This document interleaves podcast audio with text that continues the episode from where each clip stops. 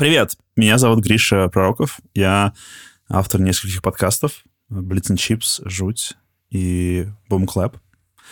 Для меня ошибка — это повод научиться чему-то. Я учусь признавать собственные ошибки, потому что искусство ошибаться — это искусство развиваться и эволюционировать. Более того, я верю, что не ошибается только тот, кто стоит на месте и стагнирует. Ты слушаешь «Искусство ошибаться».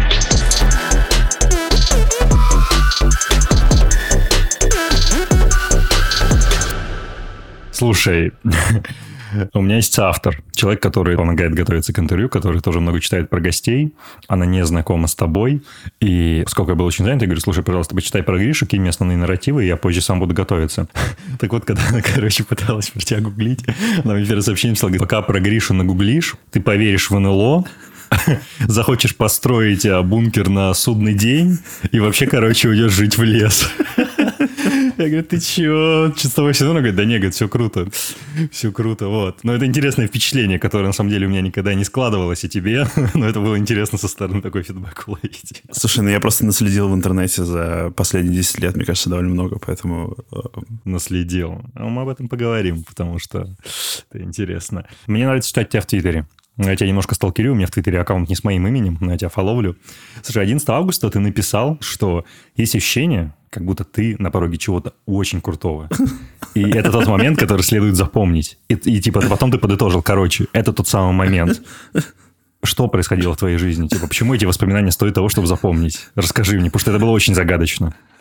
А, слушай, ну, да, я так надо делаю. А, мысль на самом этого твита была в том, что у нас у всех бывают моменты, когда нам кажется, что, типа, ну, как ты сказал, мы на пороге чего-то очень крутого, и мы думаем, сейчас вот будет как бы классная штука, и вот это, когда, когда эта классная штука будет, то, типа, надо будет запомнить. Но прикол в том, что на самом деле, в момент, когда ты думаешь, что сейчас будет классная штука, уже как бы ценный момент сам по себе. То есть момент, когда ты ожидаешь чего-то крутого, на самом деле его уже нужно ловить. Мысль была в этом.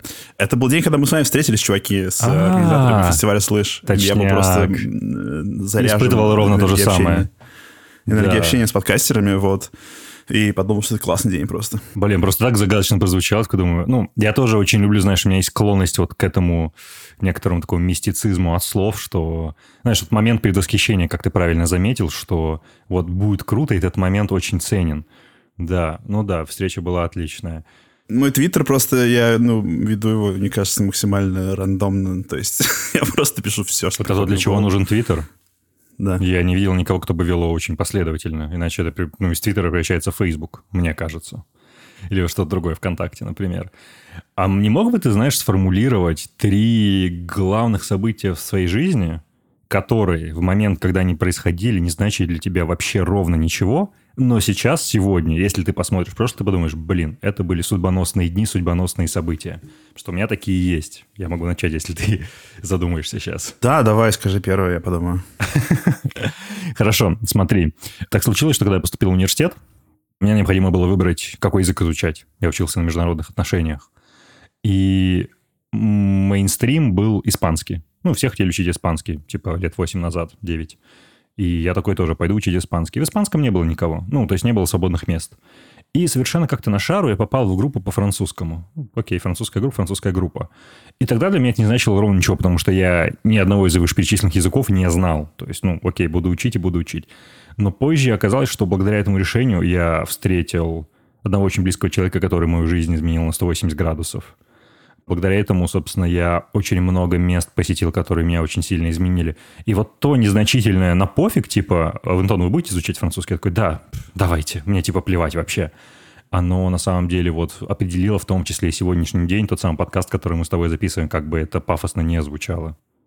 Ну вот, например, такое событие.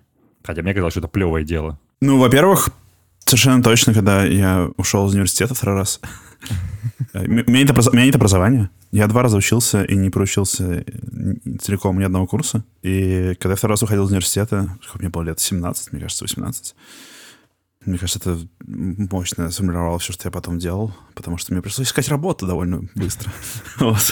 А, но в тот момент я думал, что мне не казалось, что это что-то супер важное. Потом, а, когда я работал в Look at и мы решили делать наш первый подкаст, Ну, собственно, тот, из которого получился Blitz and Chips. Никто не думал, что это будет что-то суперсерьезное. Просто мы любили пробовать разные штуки в редакции. Ну, и я как бы не думал, что я буду этим заниматься после этого еще 5 лет, которые с тех пор прошли. Вот, тоже максимально было просто на ровном месте. А третье, хм, я даже не знаю. Ну, ты только одну вещь назвал, кстати. Чтобы я назвал еще одну, которая меня серьезно изменила. Это тоже решение сделать подкаст не себе. Я тоже не знал, что меня в это болото затянет и пройдет три года как один день. Ну и, кстати, когда мне было 21, работал в Афише, и мне предложили поехать в Швецию за счет шведского посольства на фестиваль музыкальный. И это был первая жизнь, когда я выбрался. Опять же, я согласился, это была максимально такая без обязательств штука.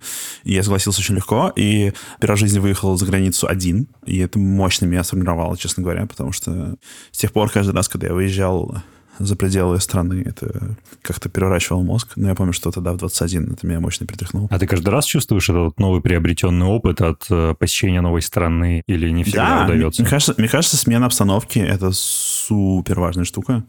И она может быть на каком-то очень маленьком уровне. Ну, типа, что ты бываешь в новом районе своего города или что-нибудь такое. А может, на большом. И да, каждый раз, когда я выезжаю э, куда-нибудь, меня это как-то меняет. Но я рад возвращаться. Возвращаться очень приятно. Да. Ты очень интересный персонаж, Гриш. Серьезно. А, когда я тебя впервые видел здесь в Зуме, а, при подготовке фестиваля «Слышь», ну, окей, Гриша Пророков, чувак, который, вот у которого поп-фильтр, микрофон, он очень близко в него говорит. Я даже поэкспериментировал своим поп-фильтром, чтобы поймать лучший звук. Окей, потом я когда разговаривал с друзьями, такие, ты что, это же Гриша Пророков, он там делает крутые подкасты. Говорю, ну, я знаю, я слышал, я там жуть периодически слушаю. Они такие, да, но он же там еще в Твиттере пишет. Я такой, ну, типа, окей, зафоловил тебя в Твиттере. И для меня, ну, как бы, ну, хороший парень, вот, обсуждаем организационный момент и все такое. А потом, когда я стал копать, я просто открыл себе дивный новый мир. И этот дивный новый мир открылся, угадай, с какого термина ты должен его просто назвать. Это топ-of-mind ассоциация, которая должна, наверное, с тобой быть связана с недавнего времени. Кибербуллинг? Vanity Search. А, Vanity Search. Да, да. Я открыл то типа опет на T-журнале и такой типа Vanity Search. Слушай, зачем ты... Ну, давай объясним слушателям. Vanity Search, я так понял, что это поиск обратной связи о себе в социальных сетях с какой-то немножко... На самом деле просто поиск себя.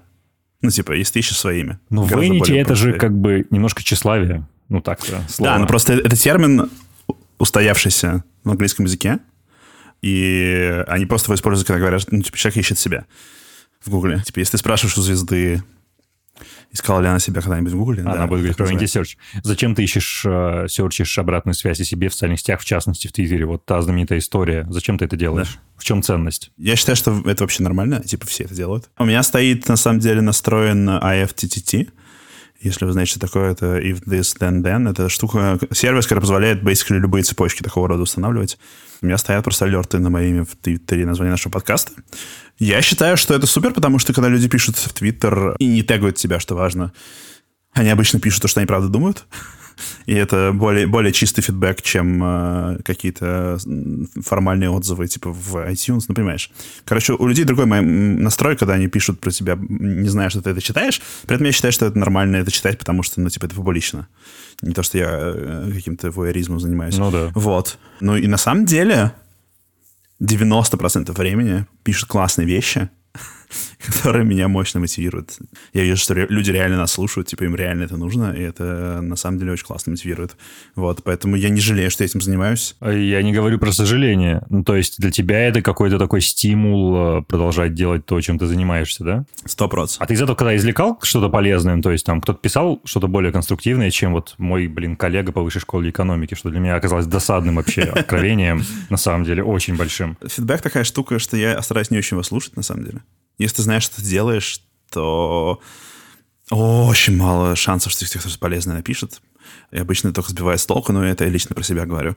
Но если много людей, не знаю, не могу назвать конкретное число, но у меня есть какой-то порог, наверное, угу. напишут одно и то же, то я, скорее всего, поменяю. Да, но это нужно... И это должна быть вещь, которую я сам подозревал. Ну, не знаю, например, у нас много кто, много кто жалуется на англицизмы в подкасте. Я никогда это не поменяю, потому что мы так разговариваем. ну, А если, не знаю, там много человек в Твиттер напишет, что у нас слишком громкая заставка, там, не знаю, или что-нибудь такое, то да. А вот эта резистентность, да, к фидбэку. Боже, я тоже английские слова стал использовать. Я не знаю. Возможно, связано с тем, что я работал на, ну, типа, нормальных работах, где у меня был там редактор и все такое, и мы с ними классно общались, и как бы я видел какой-то авторитет. Ну, в смысле, что отношение редактора, э, там, главного и его подчиненных, это не то же самое, что отношение человека, который что-то в интернете один, и его слушателей. Ну вот. И там как была одна иерархия. А потом, когда я туда ушел, я настроился, что я делаю что-то один и независимо. И когда я решил, что я делаю независимо, я подумал, в чем главная ценность? Потому что я могу делать, что хочу просто. И, Ну, конечно, справедливо. мне не сразу, конечно, появилось это, это заняло какое-то время, разумеется. И сейчас меня гораздо меньше трогает то, что про меня пишут в интернете. Так что да, это был какой-то процесс, но я сразу с настроем... Ну, в этом была моя идея. Вся, вся ценность того, чтобы делать подкаст, заключается в том, что ты можешь делать, что хочешь, и кому-то это нравится. Это интересный пункт. А почему вот, опять же, в этой дурацкой статье, ну, не дурацкой статье T-журнала, слишком много людей шутили о том, что Гришу может оскорбить практически что угодно? Если вы ищете мое имя в интернете, вы очень быстро найдете эту историю, что про меня писали гадости. Один человек в интернете два года назад уже почти, или полтора. Вот. Мгм, и да. я написал об этом просто публично. Я написал, типа, что за фигня? Все. Это все, что я сделал, на самом деле, правда. В российском интернете есть такая идея, что ты должен обязательно всем отвечать, обязательно всех выслушивать. Есть такое представление у некоторых групп людей, что ты как бы обязан со всеми, со всеми общаться. И если ты банишь людей или говоришь, мне не- неинтересно ваше мнение, они считают, что ты суперчувствительный и, понимаешь, я обиделся и все такое. Среди вот этого всего огромного потока социальных интеракций, взаимодействий в Твиттере, у тебя какой-то реально полезный фидбэк прилетал? Ну да, слушай, после я забанил где-то тысячу человек, ладно, я не знаю точно число, после я забанил много людей в Твиттере, ну, там несколько сотен точно есть, и остались только классные люди, да, слушай, люди иногда пишут хорошие вещи, мне кажется. Я могу как дуть перед сказать, например, ну-ка приведи пример. А, Окей, хорошо. У меня был странный тред пару лет назад про христианство, какой-то религиозный. Это тема, которую я почти не поднимаю публично.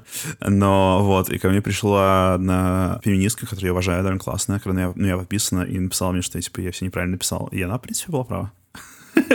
Если вам очень захочется, вы сможете... да? Да, да. Если вам очень захочется, вы сможете это найти. Я просто не- точно не помню, что там было написано, но... У меня была какая-то странная телега, я уже не помню. Слушай, ты начал подкаст с того, что ты сказал, что я прилично следил за все это время в интернете, что становится более-менее справедливым. Как ты относишься к хейтерам? Ну, то есть вот эта вот история с кибербуллингом, она обнажила очень много людей, которые, возможно, готовы проявлять какие-то негативные эмоции просто потому что. Вот для тебя хейт и хейтеры, что это? Мне кажется, что тут две вещи. Есть люди, вот чуваки из Твиттера, им пофигу, на кого накидываться, реально. У них просто логика правда. толпы, и каждую неделю новая цель. И это не очень интересно. Ну, потому что это ничего не говорит обо мне абсолютно. Это говорит только о них. Но если взять то, что я делаю, подкаст, например, и негативные отзывы, я очень их люблю. Потому что негативные отзывы значит, что человек был вовлечен и как-то взаимодействовал с тем, что ты сделал, и у него это вызвало сильную эмоцию. Это круто. Потому что я считаю, что для того, чтобы то, что ты делаешь, вызывало сильные положительные эмоции, у кого-то оно должно вызывать сильные негативные эмоции. Так что, когда мне пишут э, хейт по поводу подкаста, что он ужасный, его невозможно слушать, я очень радуюсь. Потому что если кого-то это бесит, значит, кого-то это настолько же сильно радует. Самое худшее — это как бы ровная реакция, когда, когда всем kinda нравится.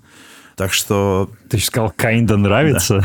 м, чувак, Мы мой что, язык... мы записываем привлекает. Chips, Гриш. Ну, извини. Kinda нравится. Kinda adorable. У меня сейчас складывается ощущение, что здесь где-то торчат уши того, что негативная увлеченность в каком-то смысле есть степень успеха, степень некоторого признания. Сто процентов. Или я ошибаюсь здесь? Сто процентов. Если до тебя Сто добираются процентов. люди, которых ты бесишь, и они тратят на тебя время, это значит, что как бы то, что ты сделал, хоть насколько ты значим, разумеется. Потому что когда ты маленький, тебя слушают ну, в основном твои друзья, и как бы... И они все хвалят. А если до тебя добираются люди, которых ты можешь прям э, взбесить, это круто. Окей, будем считать, что это один из критериев успеха. Давай тогда поговорим о категории в целом. Успех для Гриши Пророкова — это... Что это? Для меня это такая очень важная и сложная тема, потому что я считаю, что успех человек сам должен определять. И мне кажется, что от того, что очень много моделей успеха, которые нам сейчас предлагает общество, там, и разные системы, они на самом деле не очень прикольные. Ну, люди меряют успех, не знаю, деньгами, грубо говоря, да. И им кажется, Ну, что например, это, наверное, самый распространенный способ. но этот способ просто не всем подходит. И мне кажется, что нужно искать это в себе, потому что может, немного поразмышлять над тем, типа, что ты вообще делаешь, что ты хочешь в итоге добиться, зачем тебе эти деньги и так далее. Для меня успех — это делать то, что тебе нравится, и так, чтобы это кому-то было интересно, и так, чтобы ты, возможно, мог за счет этого жить немного. вот. Но при этом я считаю, да, что очень важно не ориентироваться на, там, не знаю, огромные суммы денег, огромные цифры прослушиваний, просмотров. Это такая штука опасная. Опасная чем? Очень мало кто может это добиться. И если ты себя на это настраиваешь прям жестко, и не смотришь на какие другие альтернативные варианты успеха, то ты, скорее всего, будешь разочарован. Потому что вероятность, что то, что ты сделаешь, это будет мега популярно, она очень маленькая. Надеюсь, все понятно. Но она все же есть. Как насчет мнения, что необходимо ставить высокую цель, высокую планку, и даже не добежав до нее, ты будешь все равно на вершине? Я понимаю, из. да, это может восприниматься так, как будто я, типа, сбиваю амбиции, и у меня их нет, но это вообще не так, на самом деле. У меня просто другие амбиции. Я считаю, что... Ну, короче, не знаю, мне кажется, мы даже с тобой могли об этом говорить. Если ты смотришь э, топ iTunes русский, условно говоря, да, там mm-hmm. определенные вещи. Да как, как бы подкасты на определенные темы, определенным образом сделаны. Для того, чтобы стать популярным, ты дел, должен делать определенные штуки. Я не знаю, или возьмешь чат, чат Billboard, любой измеритель, трендинг в YouTube. Если ты будешь его изучать, uh-huh. анализировать, ты увидишь там какие-то паттерны, ты увидишь, что это вещи на определенные темы, в определенном стиле сделаны и так далее.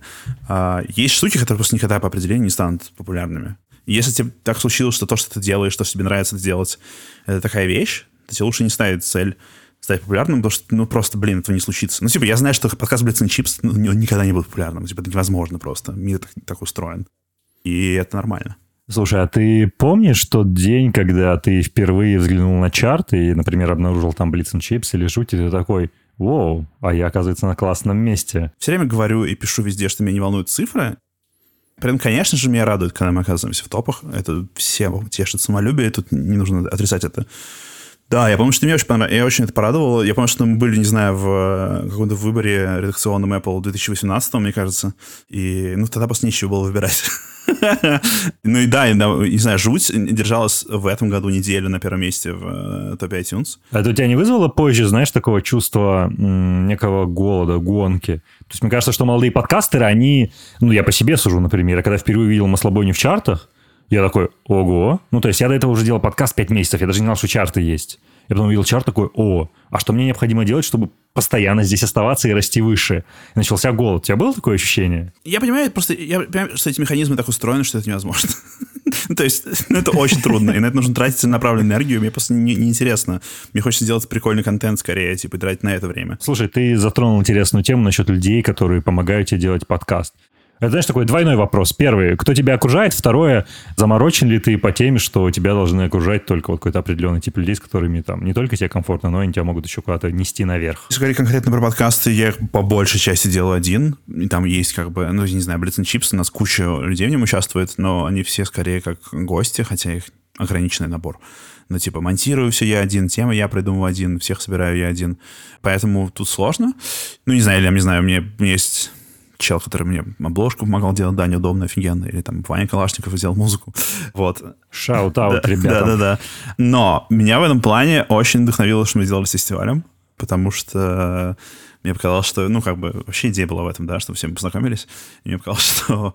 Конечно. С этой точки зрения это было очень круто. И тут как раз именно комьюнити, люди, которые похожие штуки делают, мне кажется, это очень-очень сильная тема. Я не хочу предвосхищать этот ответ, но мне кажется, что ты рассказал про чарты, думаю, что во многом его предвосхищает. Ты есть в рейтинге Forbes. Гриша Пророков в Форбсе. Okay. Какие вообще у тебя эмоции были, когда ты попал okay. в Forbes? Это же так звучит по-русски круто. Я в Форбсе. Два замечания. Первый. На самом деле там нету. Есть Давай. в шорт-листе. В лонг-листе. Потому что они каждый год делают лонг-лист. Я в лонг-листе. В шорт-лист не попал. Второе. Я просто знаю, как это работает, потому что я знаю, как работает медиа, и я знаю, как бы, как они набрасывали этот э, список в том году. Мне даже кто-то пересказывал. Вот. Это просто решение, знаешь, там, не знаю, 300 тысяч человек условно. Ну, не знаю, сколько там было. Вот. И просто кто-то сидел, так, блин, нам нужен какой-нибудь чел из медиа. И кто-то сказал, Гриш Рароков, такие, да, конечно. Вот, так что я совершенно несерьезно к этому отношусь. Это очень смешно. Э, Это как раз демонстрирует, чел, что все эти рейтинги, чарты и все такое, это как максимально, на самом деле, ну, типа, на коленке собирается зачастую. Слушай, ну это не потешило твое самолюбие, ого, типа, я в лонг-листе Forbes, даже зная то, как это формировалось? Не, ну это прикольно, конечно, да, это было забавно. Но, ну так, да, я, в общем, стараюсь не обращать внимания на такие вещи. Но это было, да, это было мило. Это было мило. Ну, люди стали тебе больше фидбэчить. Я уверен, что ты про это узнал не сам. Скорее всего, кто-то тебе кинул Да. пресс-релиз лонглиста и такой, типа, Гриш, смотри, ты попал в Да, мне лонглист. кто-то кинул. Да это никак не повлияло на отношение людей ко мне, мне кажется. Хотя я не знаю. Просто, знаешь, если вычесть а, или вынести за скобки те два допущения, которые ты сделал, что рейтинги формируются субъективно, и ты в лонглисте, то может сложиться впечатление, что человек, вот по старым данным, подкастер, зарабатывающий 600 долларов в месяц на подкастах, вошел в Forbes. Это как-то, с одной стороны, обидно, что такая бедная индустрия, что мы поднимаем по 600 баксов, и мы уже в Forbes. При этом, кстати, вот если у тебя подкаст про успех и ошибки и все такое, ну это же просто пыль в глаза все. То есть это, конечно, важно, потому что есть, есть люди, которым эта пыль в глаза важна, и, конечно же, разумеется, чтобы как-то прикольно существовать в мире медиа, тебе нужно, к сожалению, с этим мириться, что тебе нужно носить эти маски все. Ну, как бы, понимаешь, и типа, вот, это в этом плане это полезный бонус, потому что если мне вдруг понадобится, я смогу такую строчку в резюме, Кинуть невзначай Да, да, пресс-релиз, типа, извините, не туда скопировал. в резюме указать такую Ты строчку. сказал, к сожалению. К сожалению. Это... Я понимаю твою позицию. Как ты думаешь, насколько сильна конкретно в России, возможно, в Москве сейчас эта культура пыли в глаза, вот эта атрибутика? Мне кажется, это очень сложная система, потому что она какая-то самовоспроизводящаяся во многом. Такая, не знаю, дилемма заключенного. Нам всем приходится играть в эту игру, потому что если ты перестанешь играть в эту игру, тебя обставят остальные, которые в нее играют. Но я просто, реально, поскольку я в мире медиа существовал так или иначе вот 10, 10 лет, сколько сейчас, 2020, я в 2000 в 2011 пошел работать в афишу. Я как бы видел, как все это работает, и мне кажется, это все еще очень важно все. И люди реально как бы... Только устроена информация, информация о людях, и статус, и все такое. Это все берется из воздуха. Не знаю, когда люди, условно говоря, решают, блин, значит, у нас э, на стрелке круглый стол, э, дискуссия там про кино, нам нужно позвать кого-то. Кого мы можем позвать? Они вспоминают просто, кого не знают, да? То есть, какой у тебя, условно говоря, этот капитал информационный, вот. И э, нужно просто говорить о себе, к сожалению, чтобы о тебе знали, вспоминали. Ну, То есть вот именно в этом, да, самовоспроизведение Ну, заключается? да, Чем больше ты говоришь о себе, тем больше тебе потом, получается, это приходит Да, и в том, что мы все вынуждены это делать, как бы. Ну, понимаешь, для того, чтобы это не работало, все должны разом перестать отказаться от этого, это не случится. Я имею в виду, что это как бы... Если ты включаешься в какое-то создание публичного контента, ты сразу в это ввязываешься без вариантов.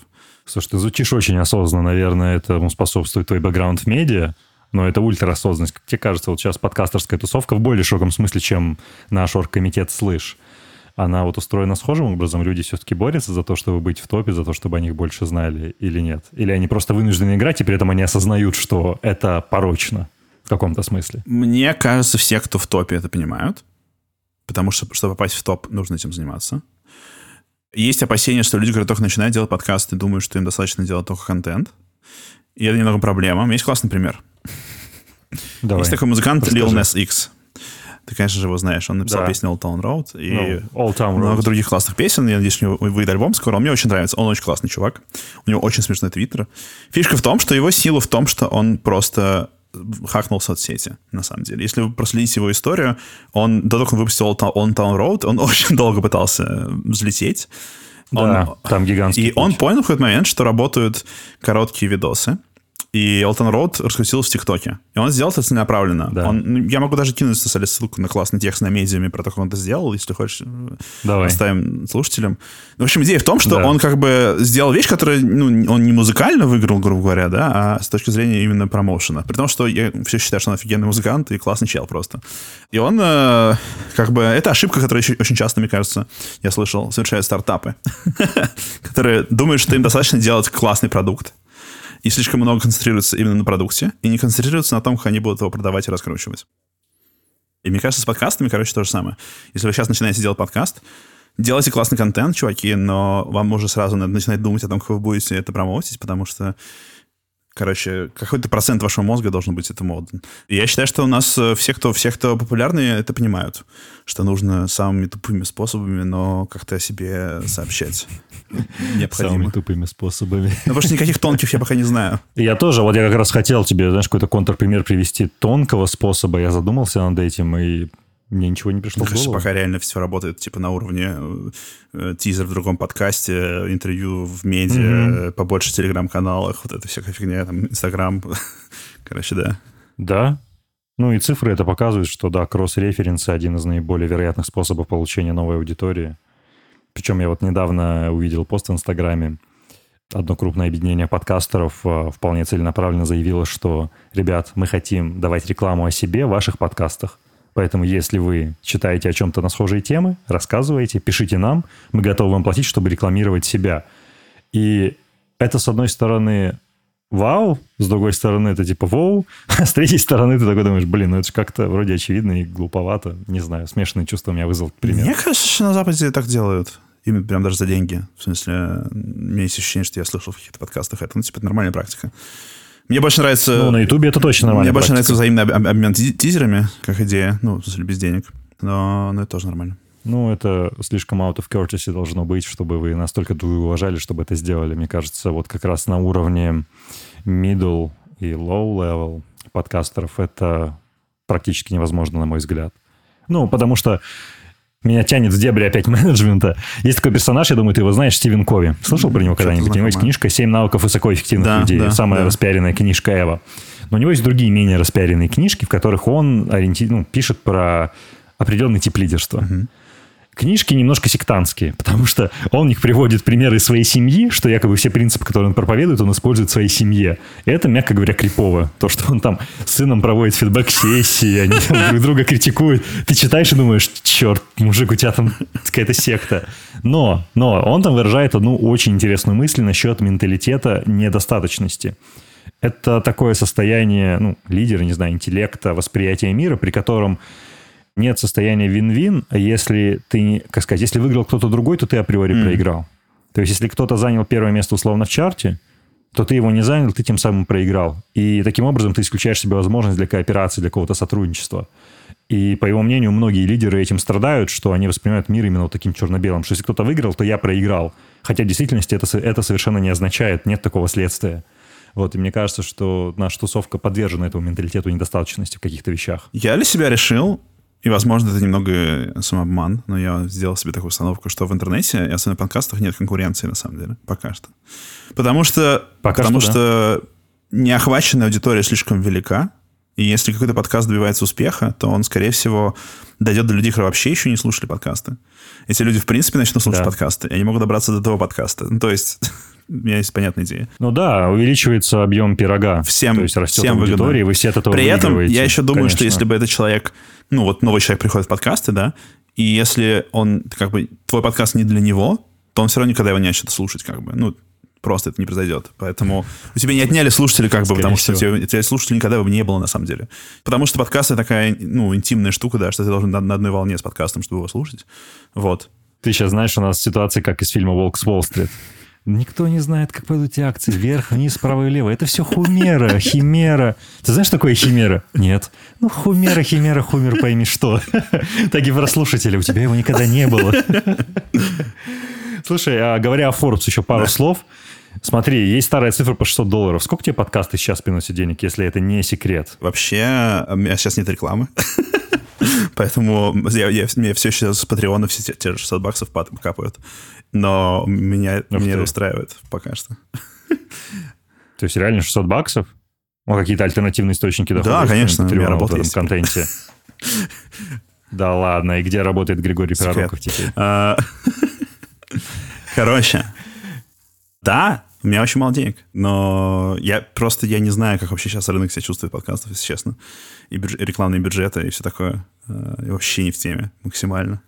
Максимально по-разному но, кстати, рынок чувствует, да. я уверен, что это, как сказать, если у меня было бы время и энергия на это, я бы смог продать у нас рекламу, потому что у нас, в принципе, нормальный подкаст в плане прослушивания и аудитории, и все такое. Продаешь рекламу в жути. Я недавно, скажем, работал с одним брендом, который как раз у тебя очень регулярно вставал, один бренд товаров для сна Они у тебя очень много ставились. Они ушли. Они были очень рады, но э, потом закончились.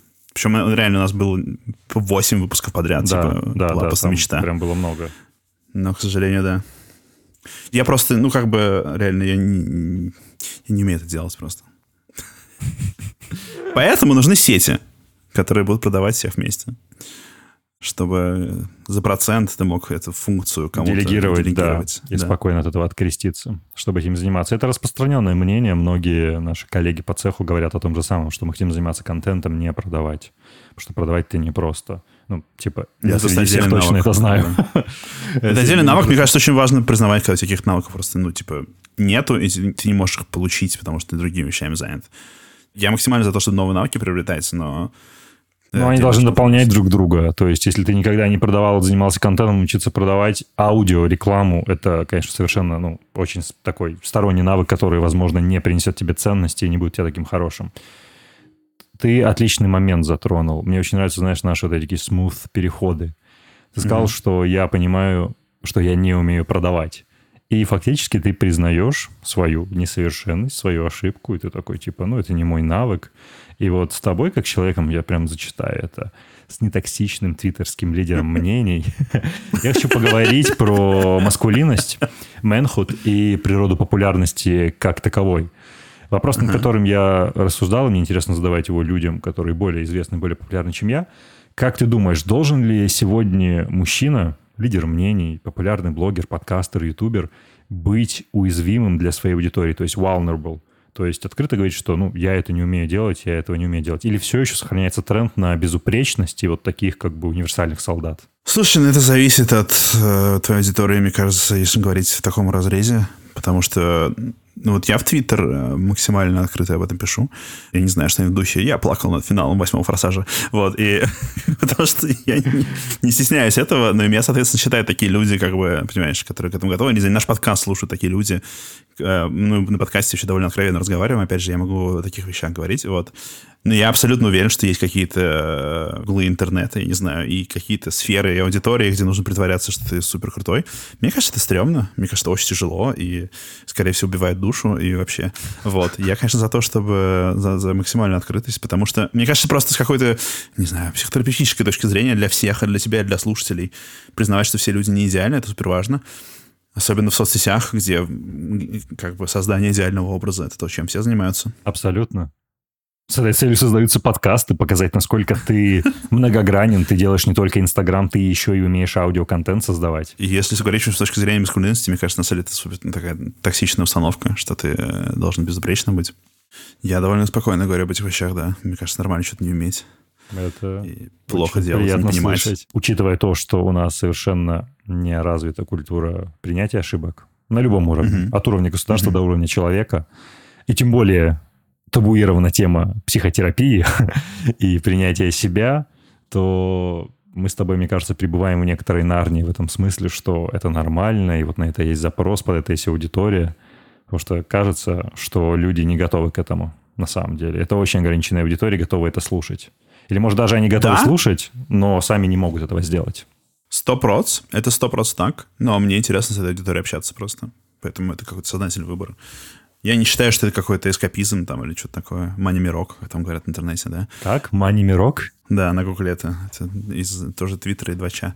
Ну, это basically то, что сказал про Нарнию. А, Окей, да я понял, просто я впервые слышу это выражение.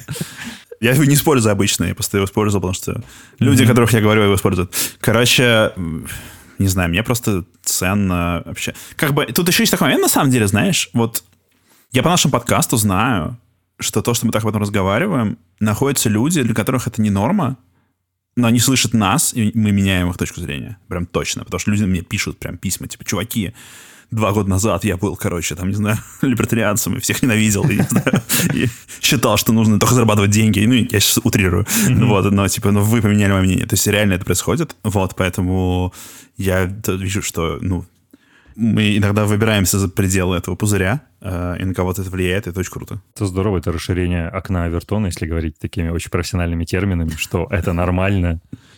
Ты сказал, что ты плакал над финалом восьмого форсажа. Серьезно? Серьезно плакал? Или это просто был Я пример очень- в тему? Я, Окей, две вещи. Я очень часто плачу в кино. Я очень люблю «Форсаж». Серьезно? Ты любишь Чувак, в «Форсаж»? конце, восьмой, фор- в конце восьмого «Форсажа» они сидят за огромным столом все, большой Да. семьей, э, с Да, младенцем, и молятся, по-моему, или что-то такое. Там какой-то такой момент. Вот. А Я очень люблю «Форсаж», да. Серьезно, Вау. очень сильно. Типа для человека, который говорит, что не Mumblecore подкаст, я думал, ты скажешь, что я очень люблю там а, неизданную коллекцию фильмов Стэнли Кубрика от 94 года. Ее можно найти на торренте в Германии на закрытом сервере. Ты А. такой, я люблю «Форсаж». Это было стереотипы. предсказуемо. Если бы ты слушал Блиц Чипс побольше, ты бы знал, что у нас как раз главная идея, что нужно от- от- отметать иерархию все это, и все классно, как бы. Нужно не бояться и попкорного кино, там, не знаю, фестивального кино. Блин, ты меня выбил почву из-под ног с тем, что ты сказал, что ты часто платишь в кино. А в целом, ну, ты часто плачешь вообще? То есть есть и накапливаются у тебя эмоции, что там, не знаю, раз в две недели ты действительно плачешь. Просто в жизни не, не очень часто, ну, несколько раз в год. Но от искусства, да, реально. Ну, то есть И ты это проживаешь это вот в каком-то безопасном пространстве, да, то есть ты все Да. эти эмоции вместе с кино прожил, проплакался и вышел хорошим, спокойным в нормальную жизнь. Почему мужчине не Последний раз стыдно я- плакать? Не, подожди, давай, Блин, последний окей, раз Нет. Последний раз я плакал от видео про Sims. от видео про Sims. А что там было? Я быстро перескажу. Короче, есть такой чел, э, есть такой сайт Polygon. Там работает чувак по имени Брайан Дэвид Гилберт. Он делает серию на YouTube, называется Unraveled, где он разбирает разные безумные штуки в играх, сложно объяснить, не знаю. Читал, прочитал все книжки во всех сериях Elder Scrolls и делал про это видео. Вау. У него было видео, где он пытается сделать идеальный дом себе Ага. э, с помощью э, Sims. Ну, Но мораль этого, в конце мораль этого видео, что чтобы у тебя был идеальный дом, тебе нужны просто друзья, и что он тусуется со своими друзьями. И, короче, я так это приняло просто, что я разрыдался. А ты спросил про эмоции мужчин, для мужчин? Да, почему А, не, не- не стыдно, стыдно. плакать и в целом не стыдно, знаешь, проявлять то, что ты их испытываешь, что ты такой же человек, как и все остальные. Мне кажется, это главная проблема патриархата. То, что он нам навязывает, что эмоции — это плохо. Конечно, супер здоровая тема признавать свои эмоции, э, показывать их, выпускать их, говорить о них. Это как бы супер важно. Любые, причем негативные в том числе. Ты всегда так думал? Ну, то есть ты до какого-то момента повзрослел и понял это, скорее всего, или ты действительно всегда так думал? Я не помню. Мне кажется, что, конечно же, не всегда. Мне сложно назвать, одно действие просто. Потому что такие, ну, как бы, это скорее был процесс. Типа, знаешь, мне кажется, что то, как я, в принципе, подходил к созданию контента, его промоушену, зарабатыванию денег. Короче, когда я все только начинал это делать несколько лет назад, я не очень правильно все это делал. Вот, э, слишком много от себя требовал и слишком низко себя оценивал и реально брал на себя слишком много обязательств, которые не мог выполнять и так далее. В общем, у меня были довольно токсичные отношения, на самом деле, с подкастом. И вообще, я, у меня еще YouTube-канал есть, который не, не обновлял сто лет, но я надеюсь, еще обновлю. Ну вот, э, и, короче, со всем этим. И мне реально потребовалось очень много времени, чтобы настроить с ним какие-то более здоровые отношения. И в том числе мне очень помогло, что я стал читать много людей, которые публично пишут о том, что, типа, нормально пропускать что-нибудь, нормально совершать ошибки и так далее. Всяких блогеров. Потому что, в принципе, у, у людей, которые делают контент в интернете, есть похожие всякие паттерны. Например, все повернуты на регулярности. И ты, как бы, если ты не, не успеваешь вдруг в нее встроиться в эту регулярность, то тебе может поехать крыша и все такое. Вот. Ну, в общем, короче, да, мне кажется, моя главная ошибка, что я подошел к этому без особого знания и там понимания, что надо делать. И было довольно трудно, на самом деле.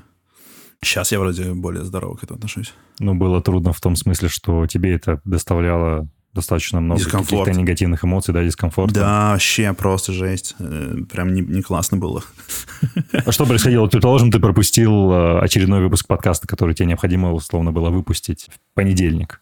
Что ну, чувствовал? я супер, как бы, супер у меня падала самооценка, я себя супер за это гнобил, думал, что вообще все надо закрыть, что я всех подставил там и так далее, вот. Но, как бы, блин, это сложный момент на самом деле. Потому что в итоге у меня, ну, какие-то вещи выходят супер редко. И, возможно, это проблема, я не знаю. Но, с другой стороны, я что-то делаю регулярно, не знаю, Блиц Чипс у нас выходит, мне кажется, вот эти пять лет почти каждую неделю. Ну, мы Да? пропустили, не ну, знаю. у вас там все хорошо с Но- периодичностью. Ну, мы пропустили, я думаю, выпусков 10, не знаю, 20 за все это время. Это довольно мало для меня, по моим меркам. Хотя я, на самом деле, от балды назвал цифру, но я знаю, что мы где-то 4 выпуска в год можем пропустить. Но при этом, не знаю, у меня есть мой, мой любимый подкаст Boom Clap, который я очень люблю. Я очень хочу делать только его. Но он никогда не принесет мне денег, потому что там нельзя продавать рекламу, потому что там используется очень много музыки. а Он про музыку. Вот его я выпускаю реально просто раз в полгода, типа, и это отстойно. Но, с другой стороны, наверное, собственное какое-то классное психическое состояние важнее, чем все это. Успех — это когда ты не убиваешься и не коришь себя. И успех, когда ты не убиваешься и не коришь себя. Это было очень круто. Давай подойдем, наверное, к какому-то финальному блоку вопросов, которые уже будут касаться не искусства ошибаться, потому что, мне кажется, ты исчерпывающе покрыл эту тему. Что последнее в поп-культуре по-настоящему тебя задело за душу? Что ты по-настоящему прочувствовал и подумал, что, вау, вроде бы это мейнстрим, но вызвало шикарный эмоциональный отклик? Последний альбом Tame Impala, The Slow Rush. Короче, Tame Impala — это австралийская группа. На самом деле там один чувак все делает, Кевин Паркер. Uh-huh. Ну, в студии он один все делает. Вот, и это альбом про 30-летнего с лишним мужика и э, перемены, время, принятие себя и все такое. Вот. А какой-то жанр он что делает, ну, в плане? Блин, ну, первый два альбома у него был такой, типа, психоделический рок. Сейчас гораздо больше каких-то поп таких элементов, похоже на диско местами. Э, электронный став. Довольно сложно написать, но очень классный, очень круто сделанный. И просто... Он мне очень понравился, потому что он максимально про меня просто сейчас. Ты нашел себя в нем, да? Да, это было классное ощущение от музыки, когда типа... Это самое главное ощущение от музыки, на мой взгляд. Хорошо, а в кино, учитывая, что вот оно сейчас как бы сгибается, и все время открыть хороший стриминг для себя, что Вил в последнее время, что тоже тебя произвело очень большое впечатление. Неограненные драгоценности, наверное, Uncut Gems. Uncut Gems. Блин, да. это очень крутое кино. Вообще, очень тяжелое. Оно очень тяжелое. Какие эмоции ты испытывал во время его просмотра? Паническая атака да. на два часа. я не думаю, что я буду его пересматривать в ближайшее время, но он очень крутой. Я тоже по какой-то непонятной, неизвестной для меня причине вот этот вот, знаешь, какой-то адреналиновый адреналиновая гонка, какая-то нервозность в течение всего фильма, вот этот вот дух Адама Сэндлера, который исполняет главную роль, вот его вот эта вот суета, она моментально на тебе распространяется спустя три минуты фильма. То есть сначала ты вникаешь, что это за персонаж, и потом ты вместе с ним садишься на этот адреналин, и ты прям такой, так, ну что, что, что тут так, ну что-то теперь, блин, а пройдет ставка или нет, всем вообще рекомендую посмотреть. Там, кстати, снимается The Weeknd. Я большой поклонник да. творчества The Weeknd, который сыграл там... С... Бьет по лицу. Да, и он там, The Weeknd сыграл самого себя, и, в общем, он там поступил примерно так, как он поет в песнях, и за это Адам Сэндлер ему, собственно, вырезал. Это тоже быть интересная роль, врезать The Weeknd в начале его творчества по лицу. Да, блин, это шикарное кино. Окей, окей. Ну что, давай самый главный, финальный, странный вопрос. Гриш, почему ты все это делаешь? Ради чего? Зачем ты все это делаешь? Слушай, я, я считаю, что... Во-первых, мне нравится. Это главная причина. Вторая причина. Я считаю, что слова реально влияют на мир. И на самом деле, как бы даже, даже микроскопические изменения, как бы, если ты доносишь какие-то свои идеи каким-то образом и о чем ты говоришь людям, ты как бы ты чуть-чуть меняешь мир вокруг. Я считаю, что все, абсолютно все подкастеры так или иначе меняют мир вокруг, отдают себе отчет в, в этом или нет. И мне кажется, это очень классно. Мне кажется, классная просто миссия или, или идея, как бы делать что-то, что делает мир лучше, возможно. Oh. Такой вот у меня самовлюбленный ответ. Не, не самовлюбленный ответ. Мне кажется, это правда. Слова действительно меняют мир. И на этой прекрасной ноте мы, пожалуй, подошли к концу. Гриш, огромное спасибо, что пришел. Это был очень интересный диалог. Во многом это даже было наше с тобой очень такое близкое знакомство. Помимо каких-то организационных моментов мы поговорили о мировоззрении. Огромное спасибо. Спасибо. Спасибо тебе. Yeah. Спасибо, что позвал. Бэм, бэм, бэм. Ну все, супер, получилось хорошо. Офигенно. Ты послушал «Искусство ошибаться». И если тебе понравился эпизод, подпишись на нас, чтобы не пропустить выход нового. Мы доступны на всех стриминговых платформах. И если же ты слушаешь нас в Apple, то поставь нам оценку и поделись своим мнением внизу этой странички. И до новых встреч!